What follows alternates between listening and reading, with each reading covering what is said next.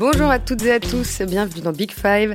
Cette semaine, on va faire le point sur l'OL de Peter Bosch. Bientôt cinq mois après l'arrivée de l'entraîneur néerlandais, les Lyonnais sont en train d'intégrer ses principes, lui qui est partisan d'un football offensif et plaisant.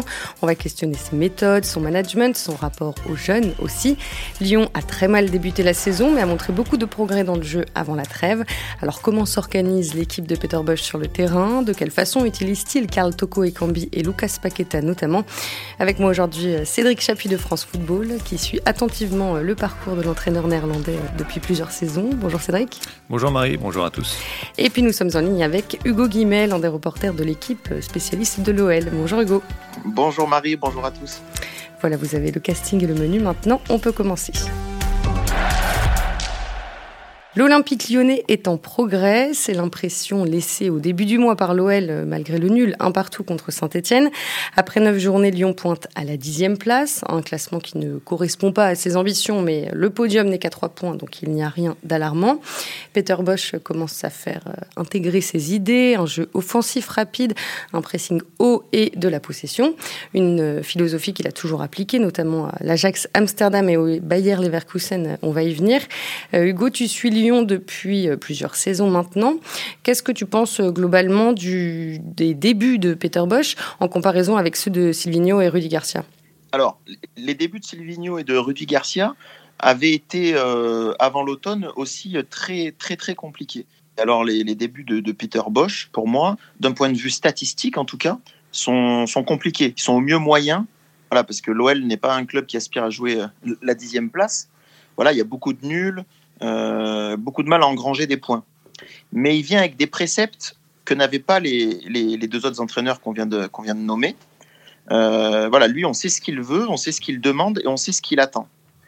Et par rapport à tout ça, on voit des bribes depuis qu'il est arrivé. Et d'ailleurs, euh, Marie, tu l'as bien présenté en introduction, on voit surtout une progression dans tout ce qu'on attend de son jeu. Ensuite, il y a eu des circonstances atténuantes, je pense, qui font que les supporters le soutiennent depuis le début et le soutiennent encore. C'est, ça faisait très longtemps que j'avais pas entendu le nom d'un entraîneur qui était scandé au, au Groupama Stadium. Et malgré les résultats, son nom est, scandé à chaque match. Voilà, donc tout le monde tire dans le même sens pour l'instant. Les circonstances atténuantes enfin, dont je veux parler, mm. c'est que l'OL a très peu dépensé euh, sur le, sur le mercato. Euh, a vendu pour environ 50 millions d'euros et a recruté pour 6 millions. Euh, ils ont perdu Memphis, etc. Euh, ils sortent d'une ère Garcia qui s'est très mal terminée. Donc donc voilà, tout ça fait que les supporters sont derrière lui. Après, il va falloir que ça se concrétise maintenant au niveau des résultats. Et ça, ça va être très important. Et je pense que le moment qui arrive est un moment charnière. C'est un moment d'ailleurs qui avait été fatal à Silvino parce que lui n'avait pas redressé la barre, alors que Garcia après la, trêve d'octobre euh, sur, sur, sa, sur sa première saison, avait enchaîné les résultats jusqu'à finir champion d'automne. Donc voilà, la différence, elle va se faire maintenant au niveau des résultats. Hum. Et Lyon qui va jouer euh, dans quelques jours euh, contre, contre Monaco, donc ça peut être un match très important, effectivement. Cédric, toi qui connais bien le parcours de Bosch, qu'est-ce que tu t'es dit au moment de sa signature à Lyon en mai dernier? Est-ce que tu as pensé que c'était le profil parfait pour l'OL alors c'est un virage important pour un club comme ça parce que quand on prend un entraîneur avec des, préceptes euh, aussi euh, radicaux, on va dire, euh, aussi poussés, il faut aussi l'entourer avec, avec un effectif qui soit adapté. C'est pas totalement le cas à Lyon, mais, mais comme l'a dit Hugo, tout le monde lui laisse le temps parce qu'il en aura besoin. Et voilà, c'est un entraîneur qui s'est intéressé très jeune au jeu, à l'aspect tactique il a des, principes très très forts. Il veut avoir le ballon, euh, la possession, euh, euh, avoir une structure collective très très forte, très importante. Le bloc doit être, très resserré pour pouvoir presser très haut et très fort à, la perte du ballon. Donc voilà, ça, ce sont des, choses qui ne s'apprennent pas en deux semaines, même avec une pré-saison complète. Donc il va falloir du temps. Comme l'a dit Hugo, il y a des vrais progrès quand même. si on avait fait cet épisode il y a un mois, on mm. n'aurait pas, on n'aurait pas été euh, aussi, positif peut-être, mais dans le contenu là, ce qui s'est passé euh, depuis depuis le mois de septembre, c'est quand même très encourageant. Euh, voilà, on est passé quand même d'une d'une démission collective à Angers début août à, une sorte de révolte contre l'Orient là plus plus récemment. Je pense que les joueurs le suivent et et ouais, comme dit Hugo, il faut, il faut que maintenant que, les points suivent parce que parce qu'il faut faut pas que le podium s'éloigne. Mais au niveau du contenu, il y a, un vrai mieux depuis quelques semaines. Hmm, on, va y, on va y venir un peu plus tard. Euh, alors je rappelle juste que Peter Bosch a 57 ans, c'est un ancien milieu de terrain passé euh, par Toulon notamment, c'est pour ça qu'il parle aussi bien français. Euh, ça va bientôt faire 20 ans qu'il entraîne et on le connaît surtout pour ses passages sur le banc de l'Ajax Amsterdam en 2016-2017 et au Bayern Leverkusen entre fin 2018 et début 2021. Cédric, il n'est resté qu'une seule saison à l'Ajax, mais il y a laissé un très très bon souvenir. Oui, c'est lui qui, hum, qui emmène cette équipe jusqu'en finale de Ligue Europa en 2017, euh, perdu contre Manchester United, avec euh, un 11 de départ euh, en finale qui avait moins de 22 ans de moyenne d'âge. Voilà, c'est, il s'est construit au fil des saisons aux Pays-Bas puis en Allemagne une, une image de, de, perdant magnifique. C'est un petit peu mm. ça. C'est voilà, à Amsterdam, il a lancé, il a lancé une foule de jeunes, les De Ligt, De Jong, Onana dans le but, Casper Dolberg aussi devant, entre autres avec un jeu euh, très énergique, euh, un pressing haut, euh, beaucoup de, vitesse dans le camp adverse, des joueurs très courageux avec. ils demandent vraiment une prise d'initiative dès le gardien de but et dès le défenseur central pour pouvoir casser le, premier rideau adverse. C'est un petit peu l'image qu'il a laissée à Amsterdam et à Leverkusen, c'était aussi cette image-là. Voilà, il a, il a enchanté bon nombre d'observateurs en Bundesliga mm. pendant, pendant un moment, jusqu'à fin décembre 2020 où euh, le, le, Bayern Leverkusen était leader invaincu avant de rencontrer le Bayern. Euh, le Bayern est venu gagner. Mm. Et, euh, et, ensuite, ça a été, ça a été une chute collective jusqu'à son limogeage au mois de mars. Mais je pense que c'est une opportunité très importante pour l'OL d'avoir pu euh, attirer un entraîneur comme ça qui est reconnu à l'international, euh, qui permettra aussi de. Je suis pas sûr que Jérôme Boateng et peut-être même euh, Shakiri seraient venus à Lyon s'il n'avait pas eu un entraîneur aussi renommé à la tête de l'équipe. Et alors en 2017, tu parlais de la Ligue Europa. Lyon avait perdu en demi-finale contre l'Ajax Amsterdam. Hugo, quel souvenir tu gardes de, ce match aller, notamment perdu à Amsterdam par les Lyonnais 4 buts 1 On garde en tête le, le, le pressing de dingue imposé par, euh, par l'Ajax. Et ça, vous l'avez dit tous les deux, c'est euh, c'est l'une des caractéristiques de, la philosophie de Bosch. Mais pas seulement, parce que pour reprendre les mots de, de Cédric, c'était une équipe qui était très jeune, mais qui semblait en même temps beaucoup plus mature euh, dans le jeu que l'OL, par exemple, ou que la plupart des autres équipes qui rencontraient d'ailleurs en Europe parce que l'identité qu'avait réussi à donner Peter Bosch à cette équipe de l'Ajax, même si, même si c'est aussi une identité du club, mais disons que c'était une équipe cette saison-là, qui avait une structure collective très forte, où tous les joueurs étaient très responsabilisés tactiquement, même techniquement, dans la relance, etc. Il y avait beaucoup de, de prises de risques, mais qui étaient assumées. Et effectivement, ça donnait une impression aussi de, de rouleau compresseur. Moi, je me rappelle que Lyon, pas seulement sur le match aller, mais sur le match aller, mais aussi une grande partie du match retour, avait été archi dominé et on voyait pas comment euh, l'OL pouvait s'en sortir en fait. À partir de là, pour reprendre encore les mots de, Cédric, il a des il a des préceptes qui sont très euh, très radicaux, mais je dirais pas que c'est un entraîneur dogmatique sur ses schémas. Il est il est dogmatique sur la manière de jouer. C'est-à-dire qu'il y a des choses sur lesquelles il veut pas transiger et on l'a vu à l'Ajax, on l'a vu au Bayer Leverkusen, on n'a pas vraiment eu le temps de le voir à Dortmund parce qu'il est très peu resté. Et c'est cette activité qui demande à la perte de balle pendant 5 secondes. Ça, c'est son credo. À la perte de balle, il doit y avoir une activité énorme, très intense pour récupérer le ballon avant le replacement.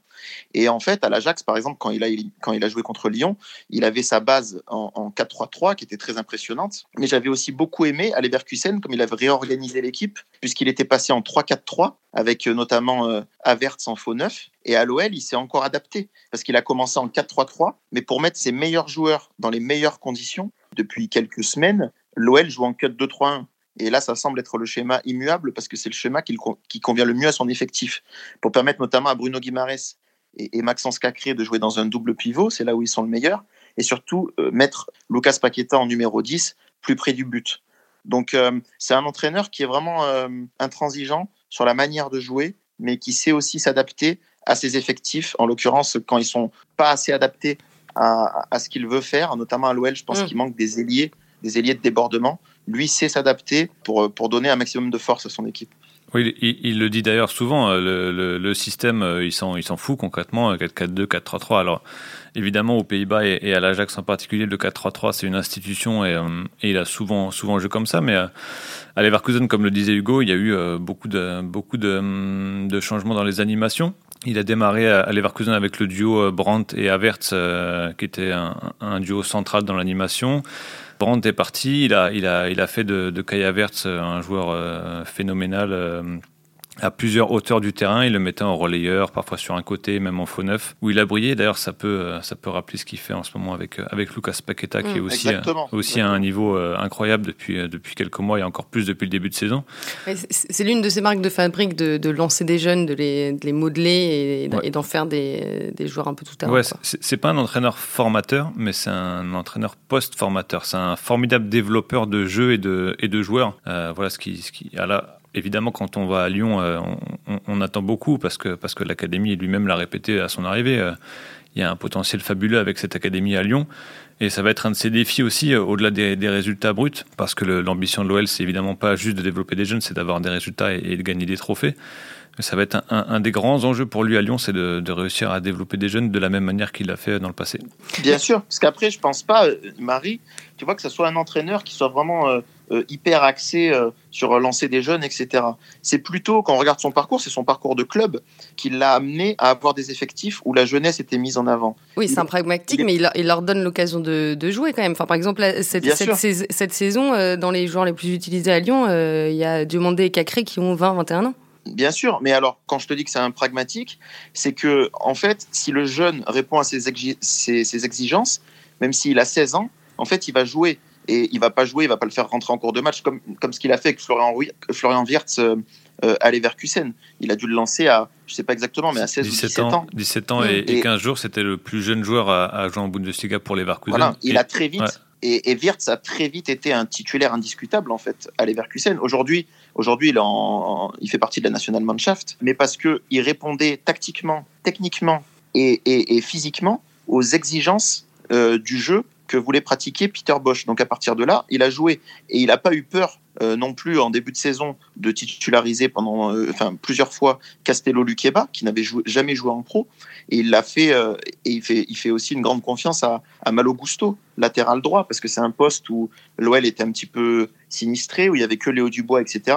Et, et Malo Gusto faisait l'affaire, donc il n'a pas hésité à, à compter sur lui. Mais c'est pas non plus un coach buté sur la jeunesse, parce que sinon, euh, par exemple, il ferait davantage jouer euh, un, garçon comme Ryan Cherky. Mmh, ça, on, va, en parler dans, un instant. Et justement, est-ce que vous pensez qu'il s'appuie beaucoup euh, sur les jeunes, aussi parce que sa philosophie de jeu très intense demande beaucoup d'énergie? Il a besoin peut-être de joueurs un peu plus malléables pour les adapter à, cette philosophie. Et oui, ça a été le cas à l'Ajax, ça a été le cas à Leverkusen, c'était moins le cas à Dortmund où il y avait une moyenne d'âge plus élevée, beaucoup de joueurs de 26 27 ans. Donc où c'était moins possible de, de, changer leur logiciel, même s'ils succédaient à Thomas Tuchel qui avait un, un, style de jeu un petit peu comparable.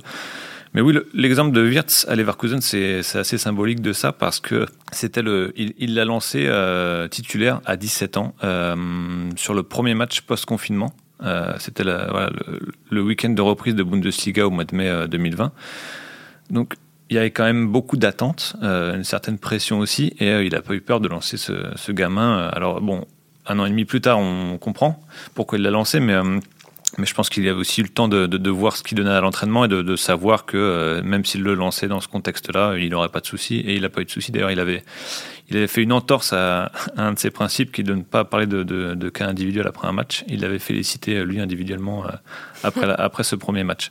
Alors à Lyon, euh, Hugo, tu, en as parlé, le symbole un petit peu de la jeunesse maison, c'est Ryan Cherky, donc il a 18 ans, mais il a très peu, enfin pas beaucoup joué depuis le début de la saison, euh, sept matchs euh, seulement et une titularisation.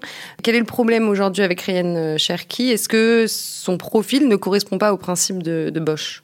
Marie, je ne sais pas si on peut parler de, de problème, mais je vais plutôt reprendre un, un mot qu'a utilisé Cédric, je pense qu'il est intéressant c'est le mot logiciel. Ryan Cherky, pendant toute sa formation, il a joué avec un certain logiciel. Euh, c'est un joueur qui était un petit peu le centre de, de, son équipe, qui jouait euh, dans l'axe, qui remontait les ballons, qui faisait la différence souvent tout seul et qui a, qui a toujours été au-dessus euh, de tout le monde dans les catégories de jeunes.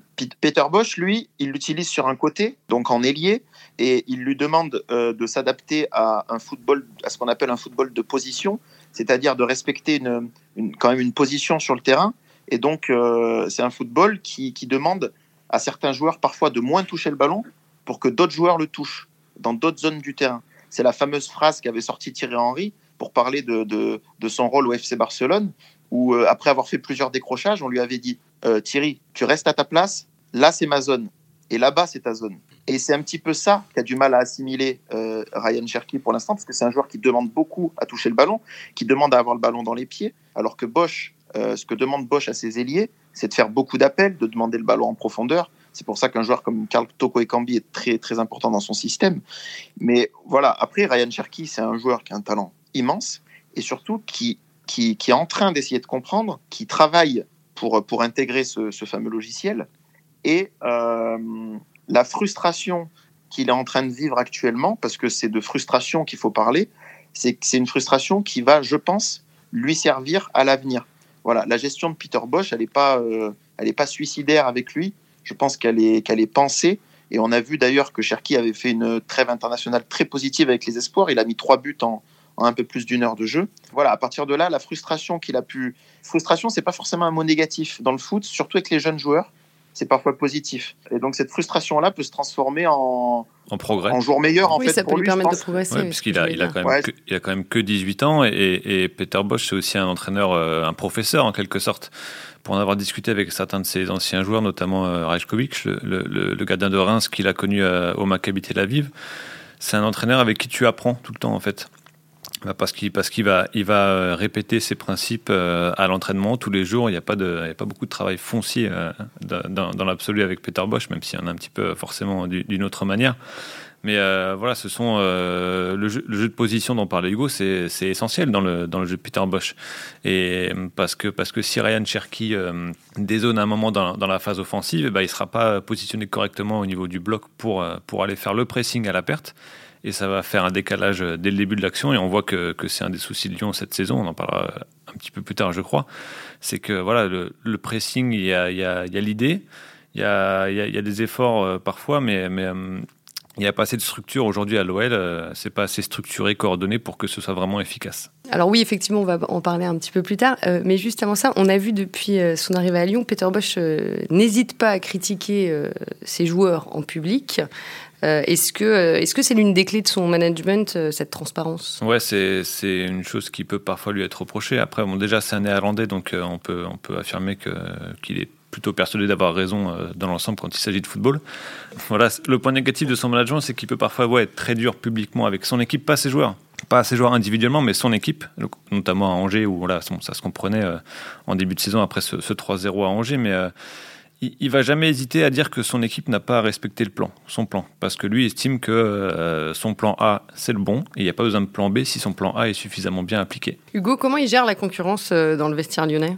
C'est- très simple en fait. euh, les, les, c'est toujours les, les meilleurs joueurs qui vont, qui vont jouer.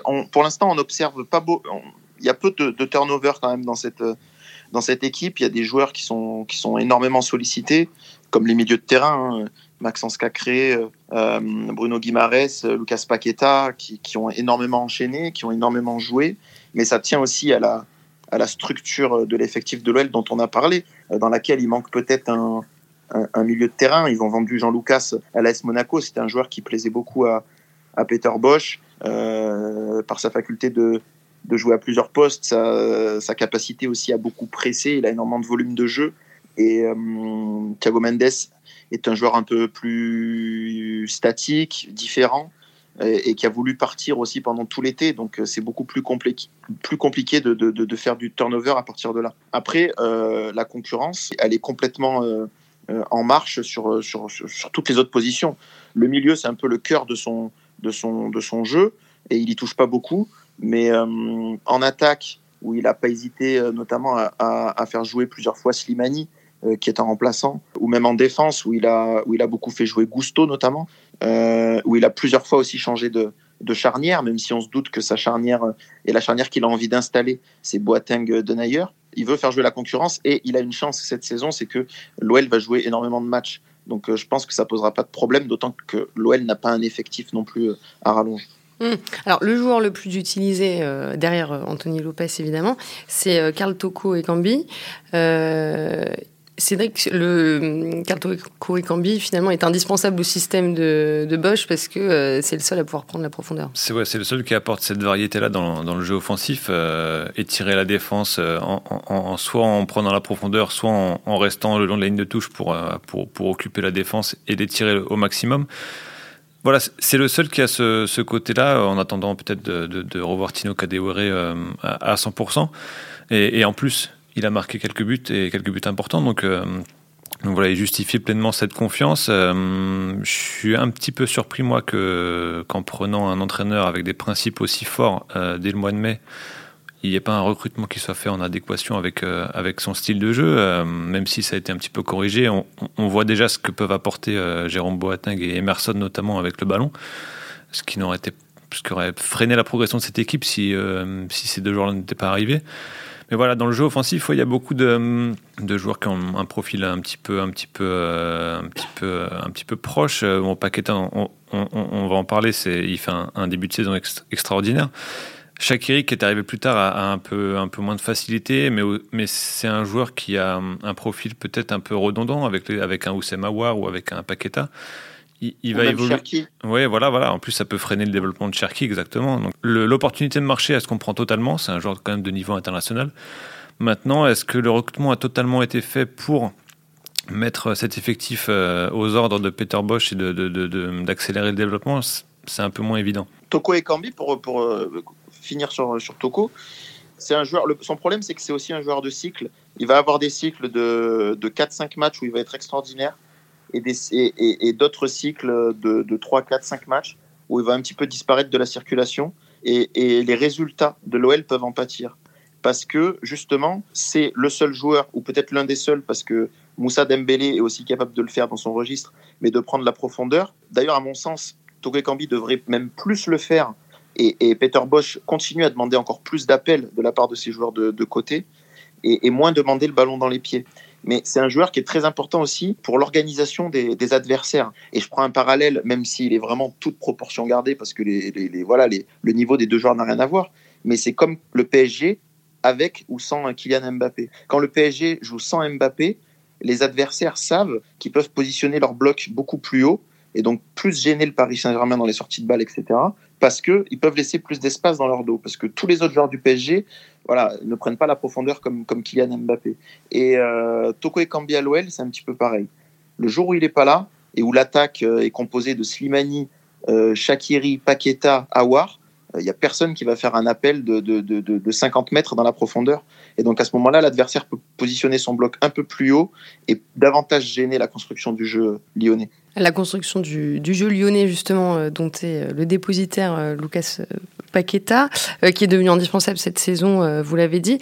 comment vous expliquez cette, explosion un petit peu? Est-ce que c'est justement parce que la philosophie de jeu de Peter Bosch le met dans les meilleures dispositions? Bah, Il est complètement central, en fait, dans le projet de jeu. alors, alors, il a déjà fait une saison dernière d'un très bon niveau, mais là, il, est vraiment absolument partout, essentiel.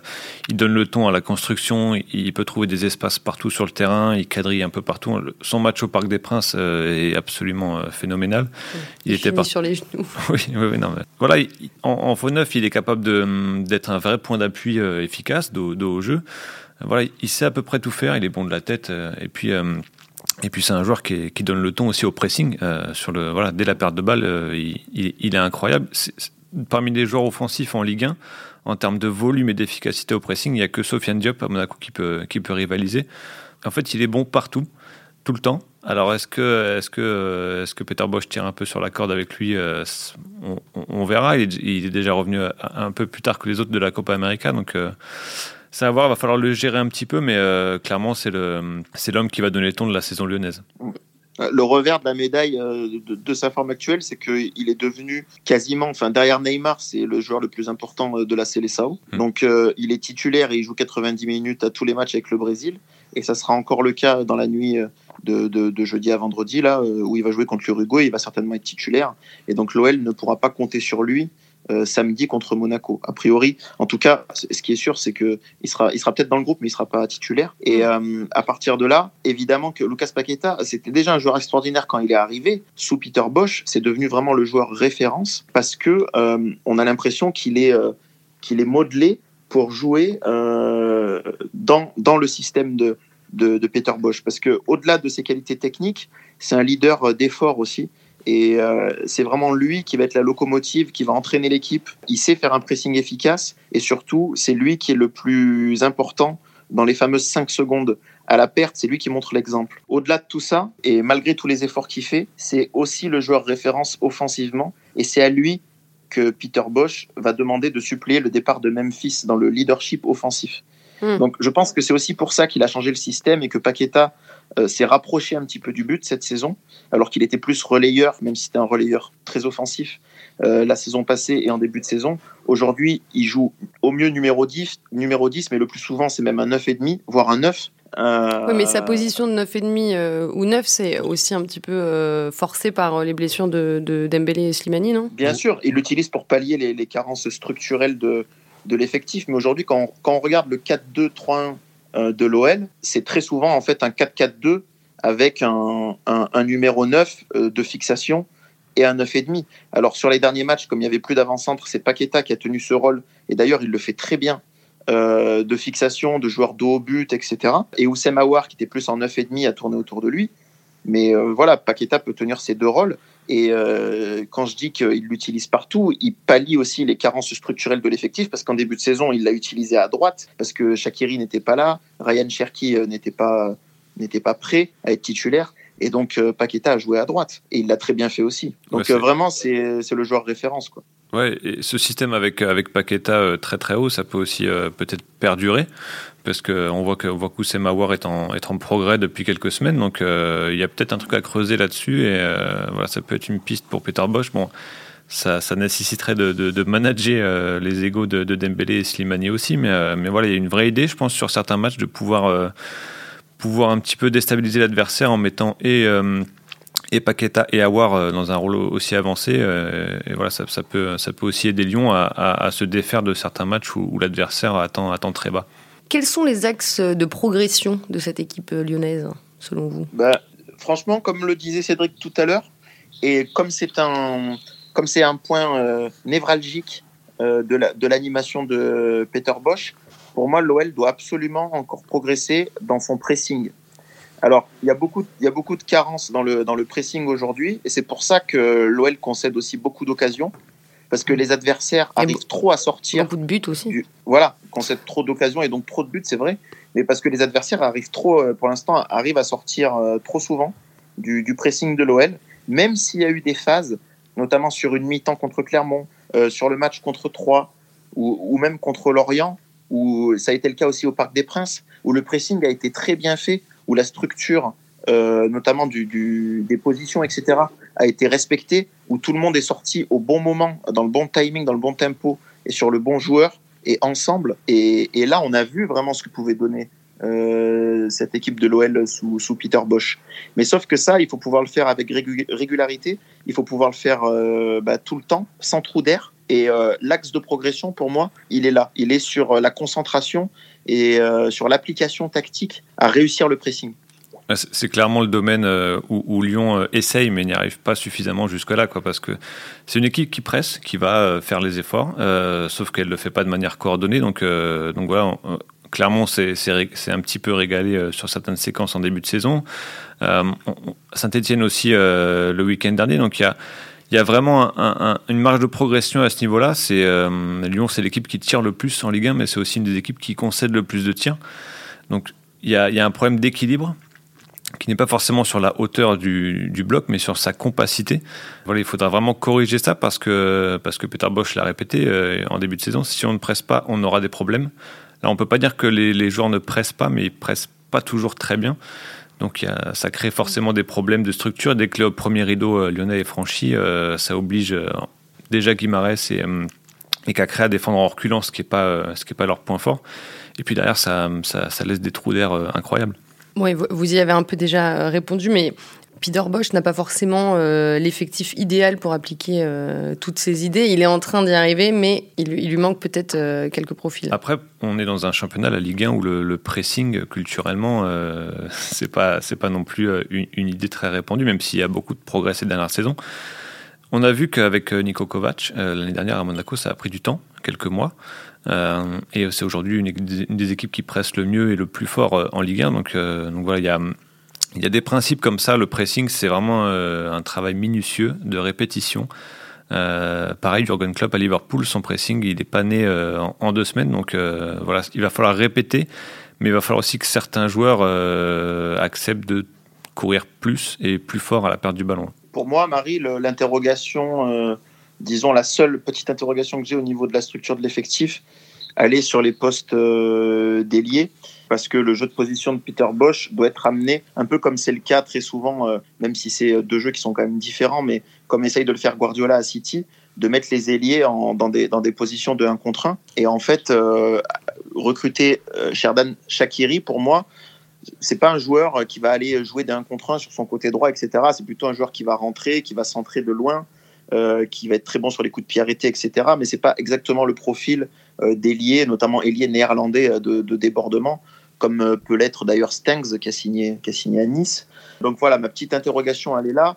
D'ailleurs, euh, Bosch est en train d'essayer hein, de transformer euh, Ryan Cherky en, en véritable ailier. C'est un poste qu'il est capable d'assumer, même si c'est pas son poste à la base. Donc, donc voilà, ma petite interrogation, elle est là. Pour moi, il manque quand même un, un ailier, d'autant que les joueurs qui sont actuellement blessés et qui vont revenir, comme Tino Kadewere, qui est plutôt un, un avant-centre à la base, ou, ou Jeffrey sont pas des, des, profils type euh, d'églé. Ouais, même Awar sur certaines séquences a pu, a pu euh, réussir à étirer un peu le jeu comme ça en restant, restant très près de la ligne. Mais oui, en, gros, il manque à cette équipe un, un deuxième Toko ou un Toko un petit peu d'un niveau supérieur pour franchir un cap et déstabiliser plus facilement les, adversaires. Eh ben, ce sera le mot de la fin. Euh, le prochain match euh, de l'OL, on l'a dit, euh, c'est une belle affiche à domicile contre l'AS Monaco le samedi 16 octobre. Merci à tous les deux, Cédric Chapuis et Hugo Guimet. Merci aussi à Antoine Bourlon et Adrien Mathieu pour la réalisation de cet épisode. On se retrouve jeudi prochain pour un nouvel épisode de Big Five. À très vite.